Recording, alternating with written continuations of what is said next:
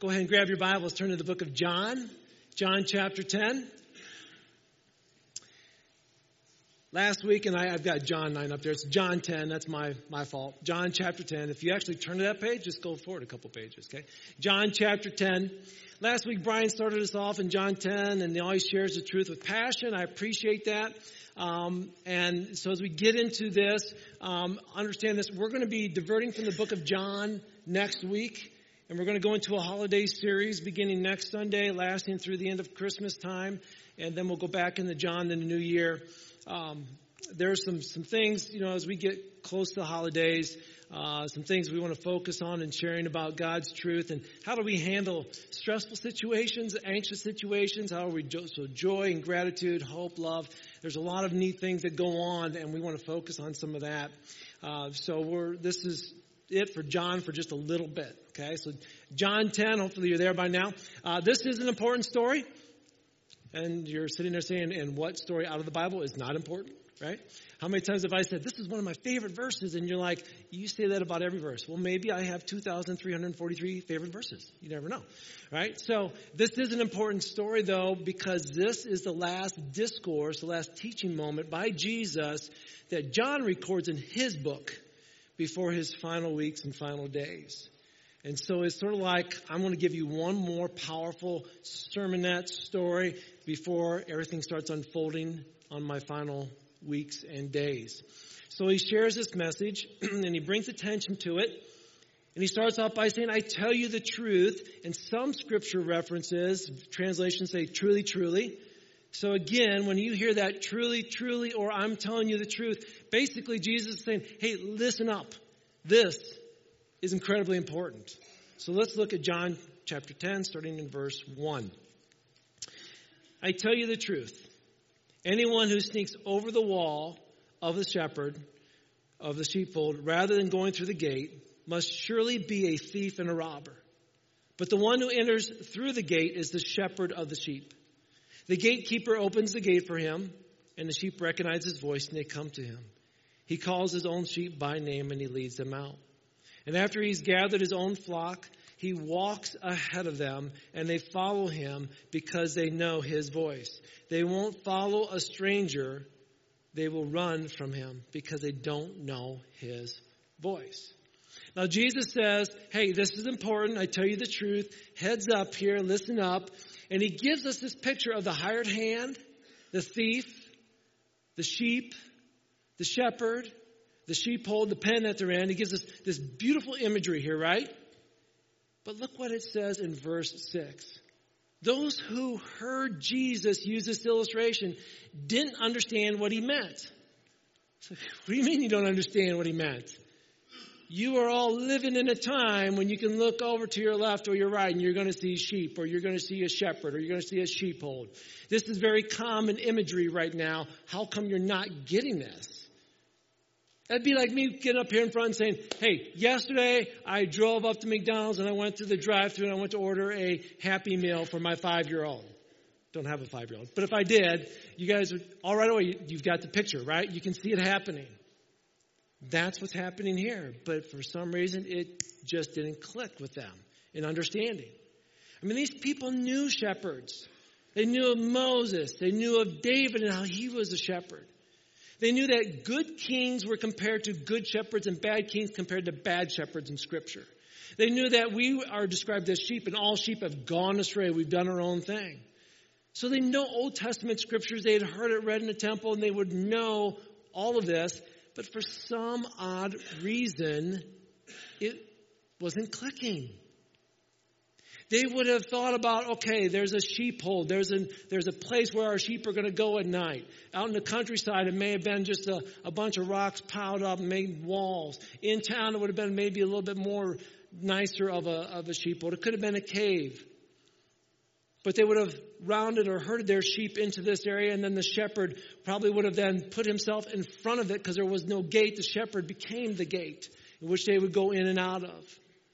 So you can sort of picture in your mind what this would have looked like for that shepherd to stand in the sheepfold and for the sheep to be in there. And here's the thing, as was well put last week, there could have been more than one shepherd and more than two or three flocks of sheep. You might have gotten your sheep in, and then comes another shepherd with his sheep. And then next thing you know, you've got a mixture going on. But when that shepherd is ready to leave, he calls them by name. He makes a sound, some kind of, maybe has a musical instrument or his voice. He calls them out. And those sheep, they know him by voice, and they come out. They follow. Again, Brian did a great job sharing all that last week.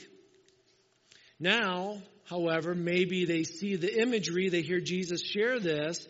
They didn't understand the point of the story. So look with me in verses seven to nine. Jesus shares a little bit more. He says, I tell you the truth. I am the gate for the sheep.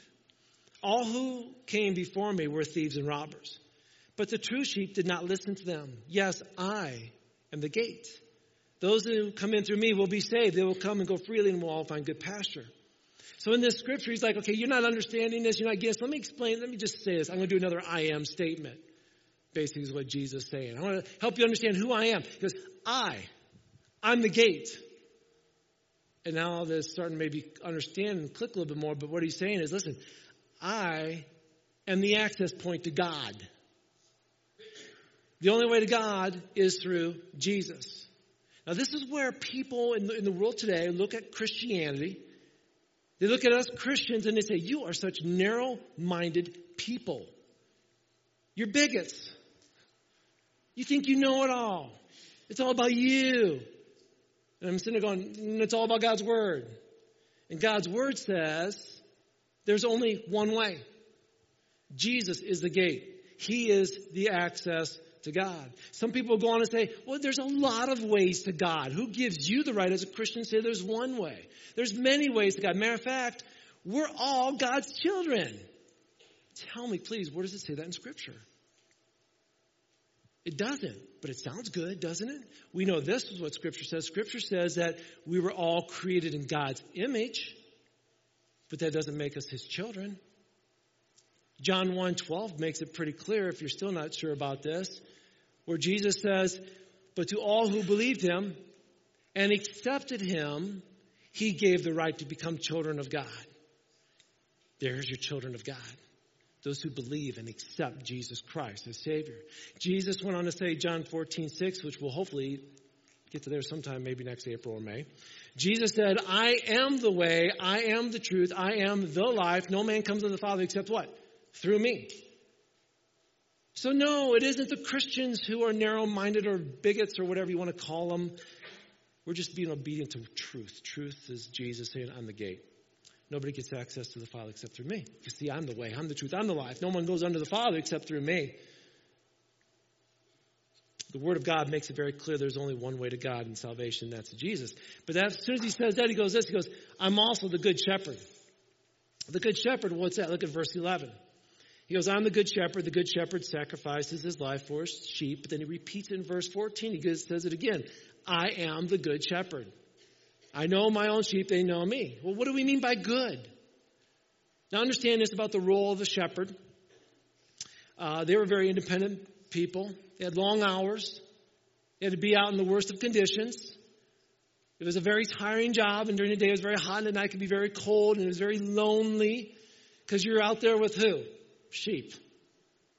Interesting conversations between you and sheep, I'm sure, right? There had to be a commitment there. There had to be some perseverance going on there. But see, some shepherds were in it for the money. They didn't care what happened to the sheep. As long as I got my pay. They were a hired hand. They weren't committed. They weren't hard workers. And here's the thing about sheep, and it was so well expressed last week with the mascots, okay? Sheep are not The, exactly the most ferocious of animals. They don't have claws. They don't growl. They don't attack. That's why they're horrible mascots, right? If I'm a Chicago fan, I'm cheering for the Bears because the Bears sound mean. But the Cubs, I'm a Cub fan, but it's hard to cheer for a cuddly little creature. I like it more mature and angry like a bear, okay? Sheep, really? They're not for us. So when they're, they will be attacked. They're not the attackers. They will be attacked. And the shepherd, if he's a good shepherd, will defend those sheep. But the bad shepherd, whatever. Hey, Mister Bear. Hey, Mister Lion. Go ahead. Take that sheep. I'm not going to fight you for it. Right? Shepherds would be selfish. Maybe they would run away. Hired hand doesn't care. So a good shepherd was protective, caring, and strong. The good shepherd then again is committed. The good shepherd is protective. The good shepherd lays down his life. And that's again was expressed. And look at these verses. Four times Jesus tries to make it clear to his listeners that he's the good shepherd. He says, I'm the good shepherd. The good shepherd what? Sacrifices his life for his sheep. Then he says again in verse fifteen, just the Father knows me and I know the Father what? So I sacrifice my life for the sheep. Verse seventeen, the Father loves me because what? I sacrifice my life so I can take it back up again. Verse eighteen, no one can take my life from me. I sacrifice it voluntarily, for I have the authority to lay it down when I want and to take it back up again. That is what my Father has commanded. See, the good shepherd voluntarily gives up his life and sacrifices. Jesus says, not only am I the gate, the way to God, the only way to God, I've sacrificed my life for you. I'm a good shepherd. I won't run away. I will protect you. I will watch over you. I will care for you. I will sacrifice my life for you. In John chapter nineteen, Jesus is standing before Pilate. And he, and he says, he says, that, you know, that Pilate has this conversation because Pilate is like demanding things. And Pilate actually says, don't you realize I have the power to release you or crucify you? And look what Jesus said. He says, you have no power over me at all unless it was given to you from above. Jesus like, you have the power to crucify me or release me? No, God does. And we gave it to you. I'm volunteering my life to you right now, Pilate. And before that all took place, rewind back a little bit further in the Garden of Gethsemane, when Jesus is about ready to be arrested, and Peter, one of his faithful disciples, pulls out a sword and whacks off the ear of one of the priests that come out to get him. Jesus, what? Picks up the ear, like, come on, Peter, really? Pops that ear back on, incredible miracle. Right there, right then and there, everybody should have been like, ooh, he is the Messiah, right? But no. But it's in that moment, Jesus turns to Peter, and he says this, put away your sword. He says, those of you who use the sword die by the sword. Don't you realize that I could ask my Father for thousands of angels to protect us, and he would send them immediately? But if I did, how would the scripture be fulfilled that describe what must happen?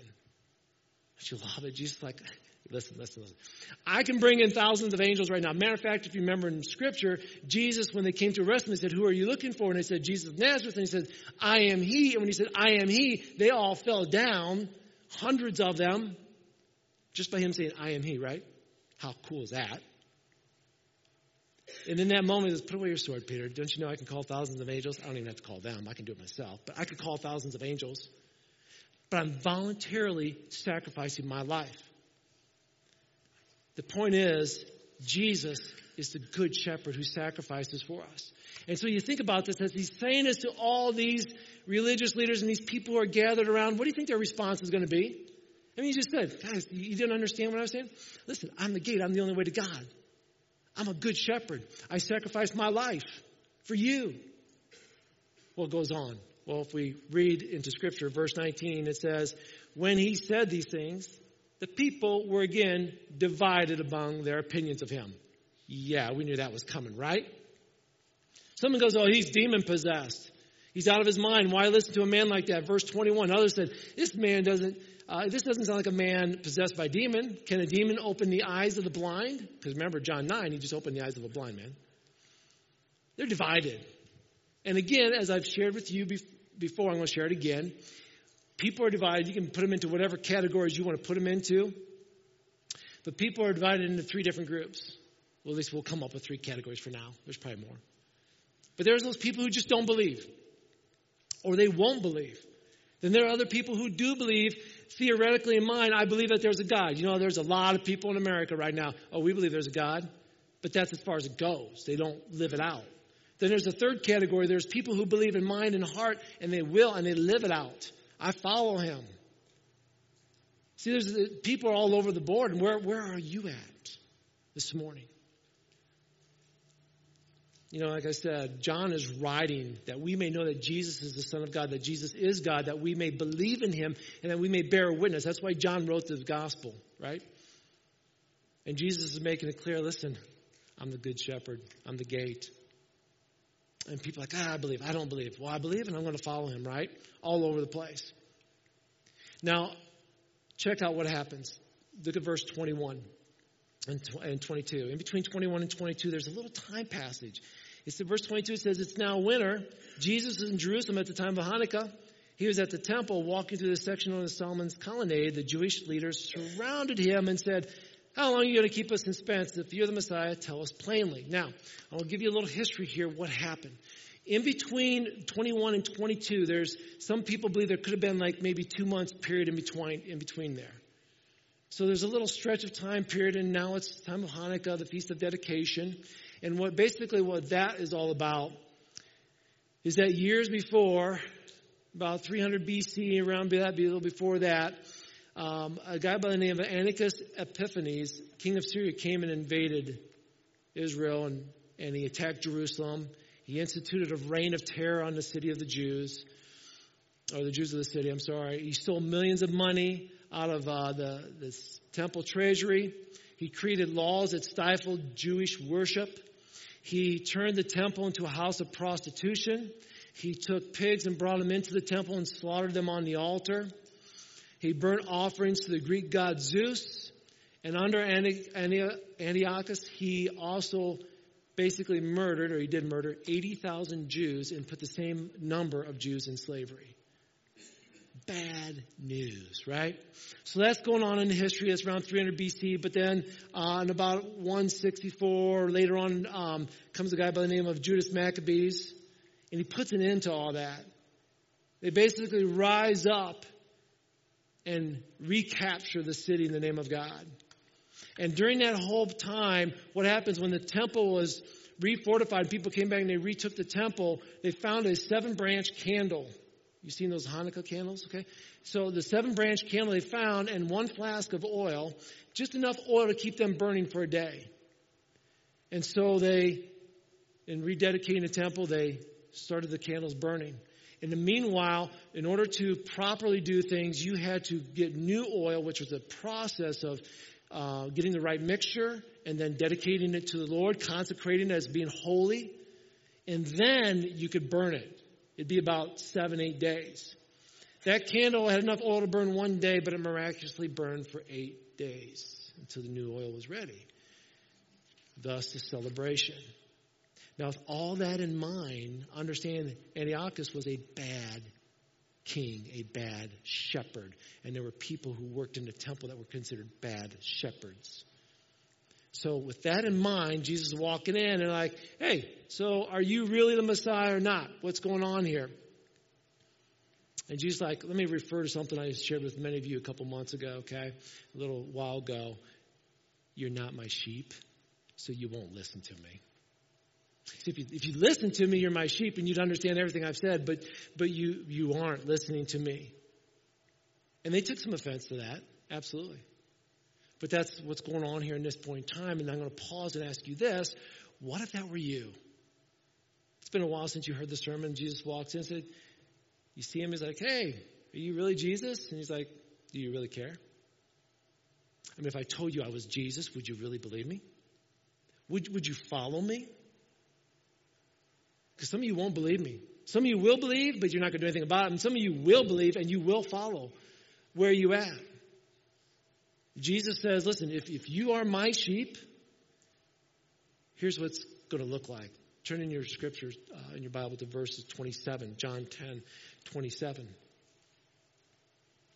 says here, my sheep hear my voice, and I know them. And they follow me. I give them eternal life, and they will never perish. No one can snatch them away from me, for my Father has given them to me. He is more powerful than anyone else.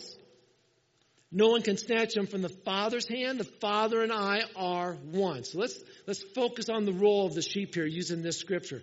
First of all, there is the sheep has relationship with the shepherd.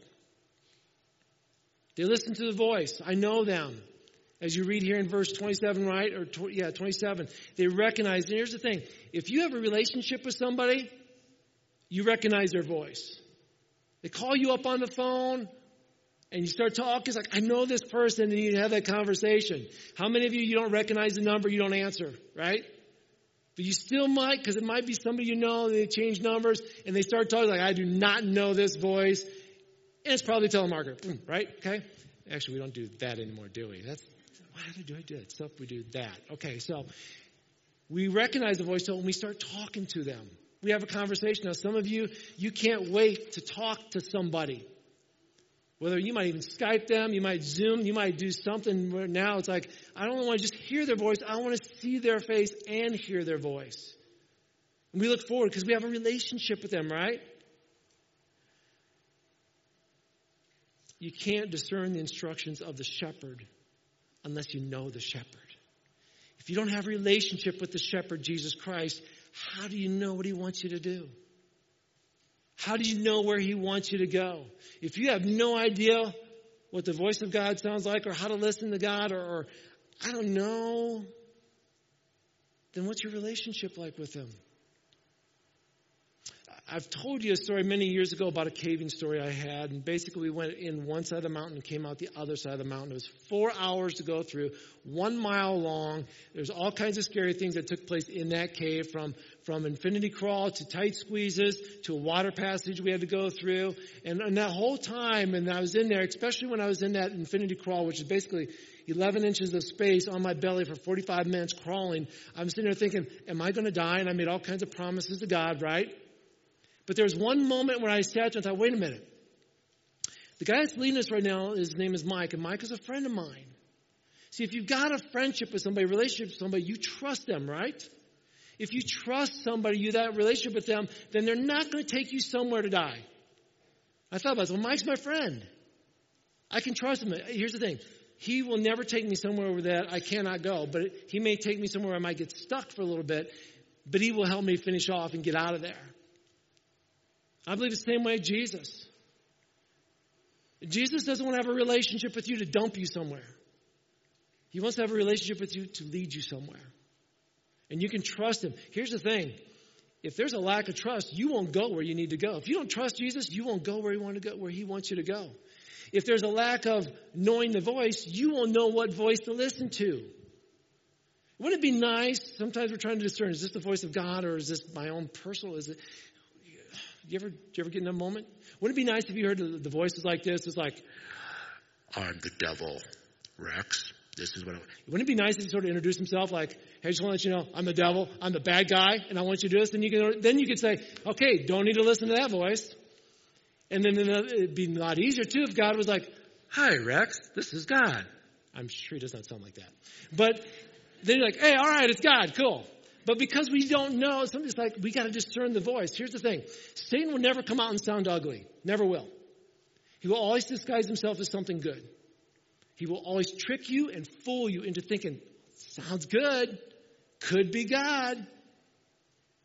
Is it line up with what God's word says?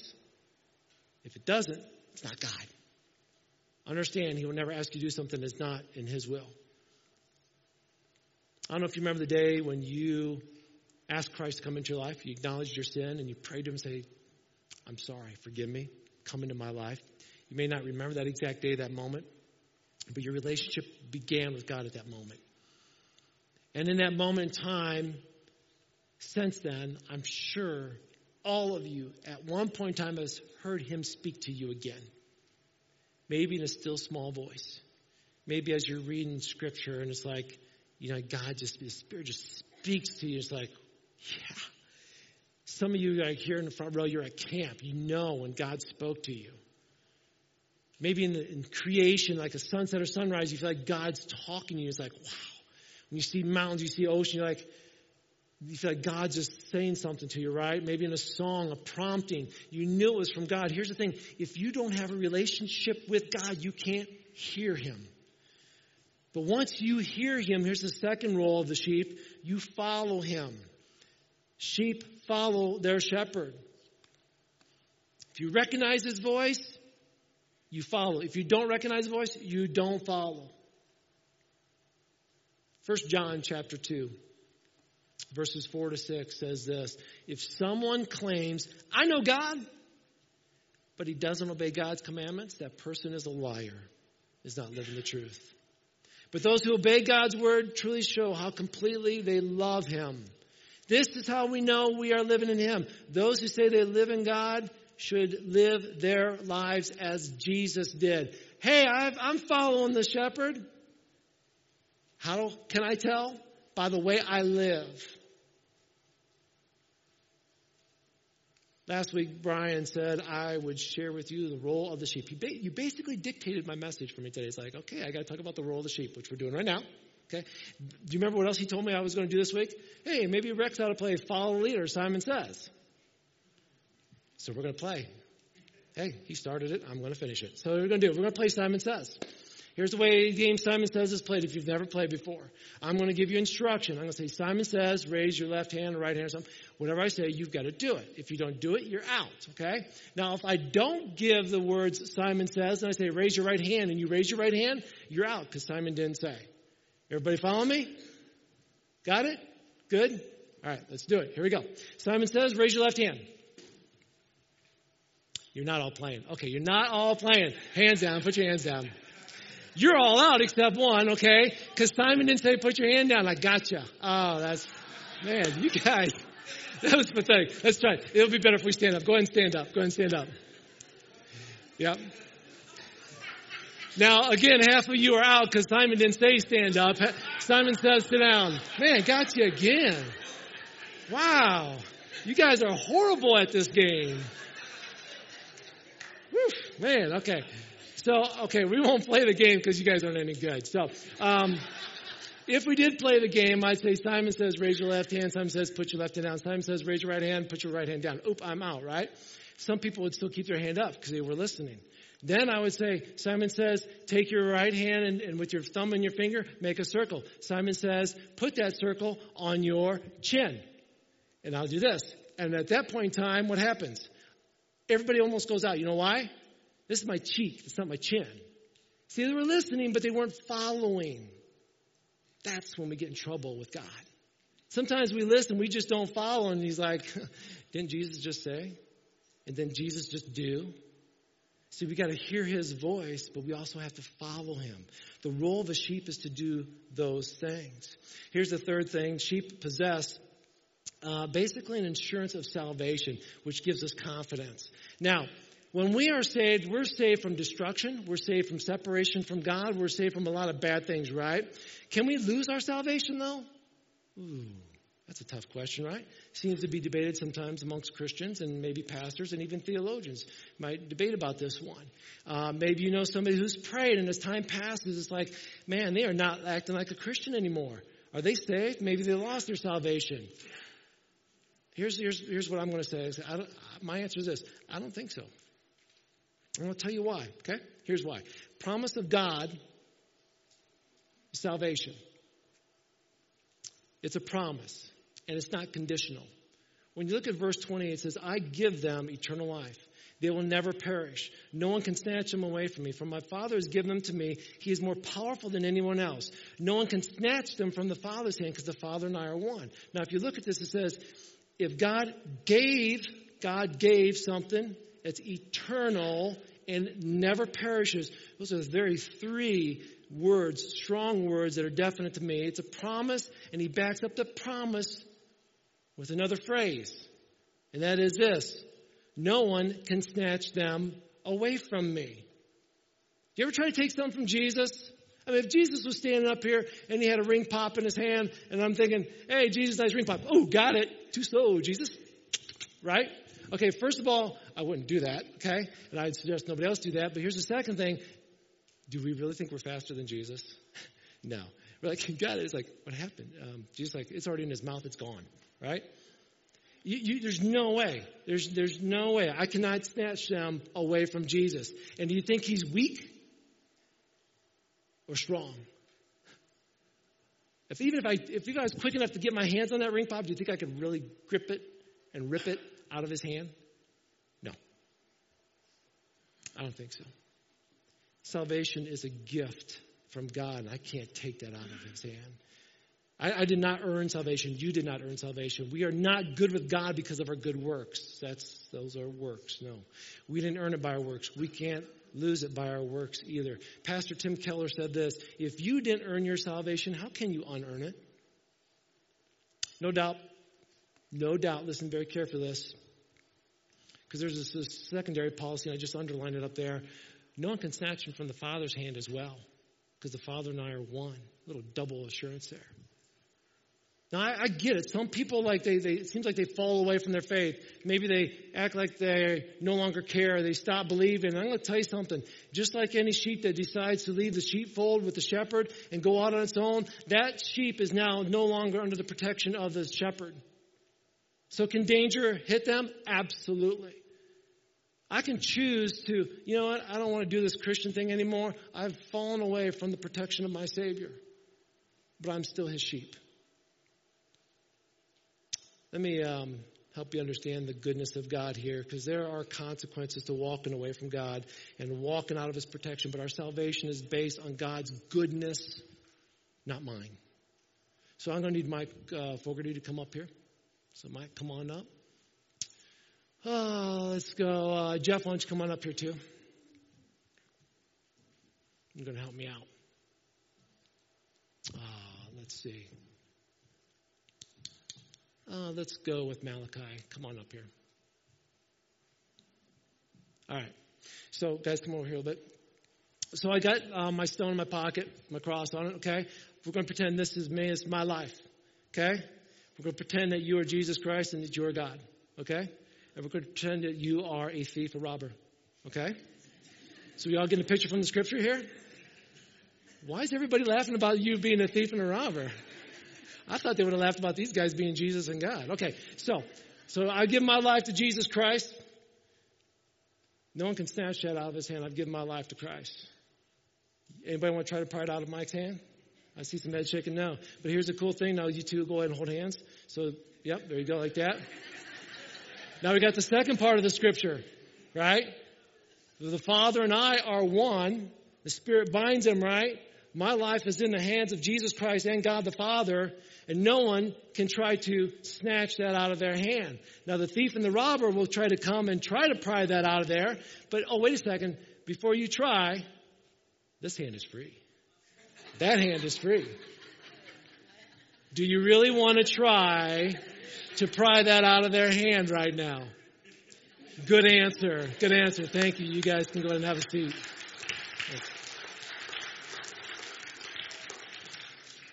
See, Jesus shares with us that he is, hopefully that gives you a good picture. Because a lot of times I think as as a sheep, um, I have sometimes I have listening problems, sometimes I have following problems, sometimes I have confidence problems. I doubt whether or not God still loves me. I hope that picture reminds you that no one can snatch you away from him. Be confident in that truth, okay? And when Jesus shares all this, that he's the gate and he's the good shepherd, and those who believe on him are his sheep, that we have this relationship with him, it's pretty incredible. But when he gets done with this discourse, you know what happens next? You're going to have to read on your own and through Scripture. But they pick up stones once again in verse thirty-one.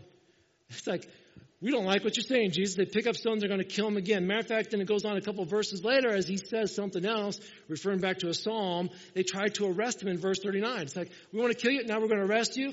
But it says he got away and he left them, and he went to the Jordan River, the place, this is great, the place where he was first baptized. He escaped everything that was going on around him, and it's like, boom, I'm back where it all started, where I started my ministry. And I'm surrounded by a bunch of people. And it says, and many there believed on him. They got alone with the shepherd. Church, let me ask you again. I got to keep this clear. What do you believe? Do you believe or not? And if you believe, is it just up here in your mind, theoretically? Or do you believe it? Are you living it out? John ten ten says the thief comes to steal, kill, and destroy. Jesus said, I've come to give life and give it abundantly. What does that mean? Abundant eternal life. We're not talking about prosperity here. Under the shepherding, there is a provision. Under the shepherding, there is protection. Under the shepherd, there is hope and peace and love and joy. Not just material. Something's like, oh, I'm going to have an abundant life. I'm going to get all the material stuff. This is going to be excellent, right? I'm going to be rich. I'm going to be famous. Now, listen, if somebody's telling you that, they're a liar and a thief. You know, in verse eight and ten, it says the thief and the robber. The thief, the Greek word is kleptos, which is where we get the word kleptomaniac. It's like a shoplifter, just come take things. And then the word for robber is a different Greek word. And that word that is used is lestis, which means to take by violence or force. So see, the thief may come and the robber may come. Maybe they may try to violently take something from you, and they may just try to sneak it away from you. That's what the enemy does. But Jesus said, I've come to give life, and I've given abundantly. Listen, the, the enemy's a liar. The enemy says, if you buy this and buy that and buy this and buy that, guess what? Life is good, right? No, it isn't. I want to share with you what Pastor Don Cousins said, and he, he said it really, really well. I'll put up on the screen here. He says, you can have a house, and you can throw out the phrase have and put buy if you want. You can buy, you can have a house, but not a home. You can have pleasure, but not satisfaction. You can have a bed, but not a good night's rest. You can have books, but not wisdom. You can have a church building, but not a church. You can have happiness, but not joy. You can have power, but not respect of others. You can have political influence, but not a following. You can have a crucifix, but not a savior. See, money can buy you all these things, but it doesn't give you what you really need. Oh, just because you can buy a nice bed doesn't give you a good night's rest. Just because you buy all these things doesn't give you the peace that you need. And Jesus says, listen, I can give you what really matters. So do you have a relationship with the shepherd? Are you listening to him? Are you following him? Are you confident in your position in him? I, I wrote this on my hand. I was asking for, do you got a pen? Because we were singing a song, no power of hell, no scheme of man can pluck me from his hand. And I had to write that down and remember, because I wanted to remind you, we just sang it. Do you believe it? Friday night about nine o'clock, we got a phone call from hospice. And um, they called to let us know that Brenda Farnsworth had passed away. So Jenny and I drove over to Brenda's house, and her family was there. And um, we went in the house, and Brenda's body was, was still there in, in the, like a, one of the rooms, and we were gathered around, and um, there was obvious sorrow. Um, her body that had been uh, for years riddled in, in pain is now gone. Her body had been healed. She's now in the presence of God. And, and the family had this hope, this peace, and this love, and this joy that was unexpressible. And as more family members came in and we talked and we started to laugh and we shared and we prayed, and and, and there was a lot of laughter then and a lot of smiles, because they knew she's not in pain anymore. She's in the presence of God. And, and the hospice worker looked around and just like, you can see the love here. That hospice worker maybe didn't know everybody where they stood in their faith, but it was evident then. You see, pain had been swallowed up by the love of God. And it was an amazing thing. And that's, that's what the Good Shepherd does. To bring hope in those moments of despair, to bring peace, and to bring some joy. That's what the Good Shepherd does. Do you know the Good Shepherd, church? Do you know him? Listen, we need him. And that's the worship team to come forward. We need a good shepherd because we tend to go astray, don't we? We we tend to think we're in control. We like to do things our way, right? As I was driving home the other day, and I heard this on the radio, and I couldn't believe it. It was within like a maybe two, maybe three minute span. I was listening to the news, and one story after another story after another story after another story, and I'm sitting here driving. We need a we need a shepherd. We really need a shepherd. I'm listening and like, oh, singer and songwriter Ellie Goulding, who's going to be doing a halftime performance on Thanksgiving at the N F L game with the Dallas Cowboys, now says she's not going to sing at halftime unless the Salvation Army, which Salvation Army is a Christian ministry, makes a very dominant or predominant and strong uh, donation to the L G B T Q community. Otherwise, I'm not going to sing. I'm like, don't, I'll sing. You'll probably never have another halftime show again in your life, but... And then right after that story, then another story comes on in Kentucky the so-and-so gentleman, I won't mention his name, finally got the license plate he wanted that says, I'm God. He is an atheist, and he had the A C L U and Freedom from Religion fight with him so he could get I'm God on his license plate to tell everybody, I'm an atheist, and I want to let you know that I'm God. And I'm like, and then the next story, another school shooting in California. I was like, turn, turn it all. We need a shepherd, don't we? We don't need a great political leader. We don't need a great musician. We don't need a great entertainer. We don't need a motivational speaker to fire us up. You know what we need? We need a savior. We need a good shepherd. Church, do you know him? Do you know him? Would you stand, please? We have a great shepherd. He wants to lead us in victory. The question is, will you follow him? Will you follow him? Let's pray. Heavenly Father, we come to you now just saying, you are an awesome God. As we look in the scripture and we just learn about the sheep and the shepherd and our role as sheep, yeah, it's pretty simple. We just need to listen and follow. It's that trust and obey. Listen. Follow. And when we want to give up, we need to remember the assurance that we have. No power of hell, no scheme of man can pluck us from your hand. We sang it, I believe it. I know this world is not easy, Lord. And there's a lot of troubling times, and that's why we read in Scripture that you, our good shepherd, lead us beside the still waters in the troubling times. So God, thank you for being an incredibly good shepherd. God, help us to be obedient sheep. We love you, Lord. We want to sing to you now and give you all the praise. In our name we pray. Amen.